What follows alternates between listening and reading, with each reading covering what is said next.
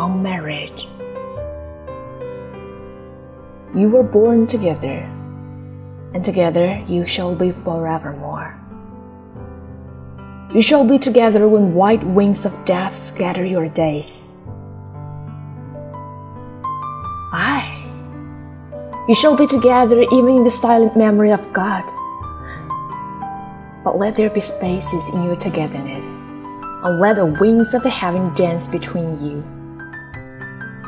Love one another, but make not a bond of love. Let it rather be a moving sea between the shores of your souls. Fill each other's cup, but drink not from one cup. Give one another of your bread, but eat not from the same loaf. Sing and dance together and be joyous. But let each one of you be alone. Even as the strings of a lute are alone, though they quiver with the same music.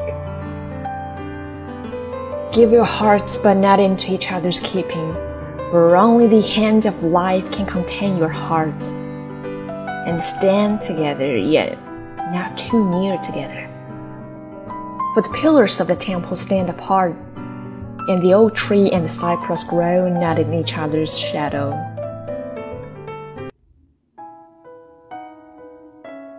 论婚姻来自黎巴嫩诗人纪伯伦。纪伯伦1883年1月6日出生在黎巴嫩，1931年逝世于美国纽约。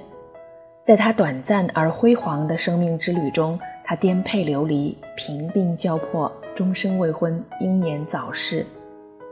这样经历磨难的天才，却将残酷的现实当圣殿，把爱与美当信仰，深情地为生命献上一朵玫瑰。他是位热爱祖国、热爱全人类的艺术家。在生命的最后岁月里，他写下了传遍阿拉伯世界的诗篇《朦胧中的祖国》。爱与美是纪伯伦作品的主旋律。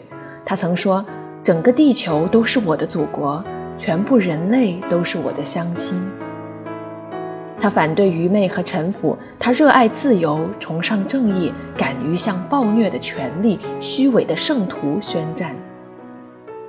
纪伯伦是阿拉伯文学的主要奠基人，其主要作品有《泪与笑》《先知》《沙与沫》等。作品蕴含了丰富的社会性和东方精神，不以情节为重，旨在抒发丰富的情感。纪伯伦作为哲理诗人和杰出的画家，他和泰戈尔一样，都是近代东方文学走向世界的先驱，站在东西方文化桥梁上的巨人。有评论说，上帝的先知于其身复活。同时，以他为中间形成的阿拉伯第一文学流派——叙美派及阿拉伯侨民文学，全球闻名。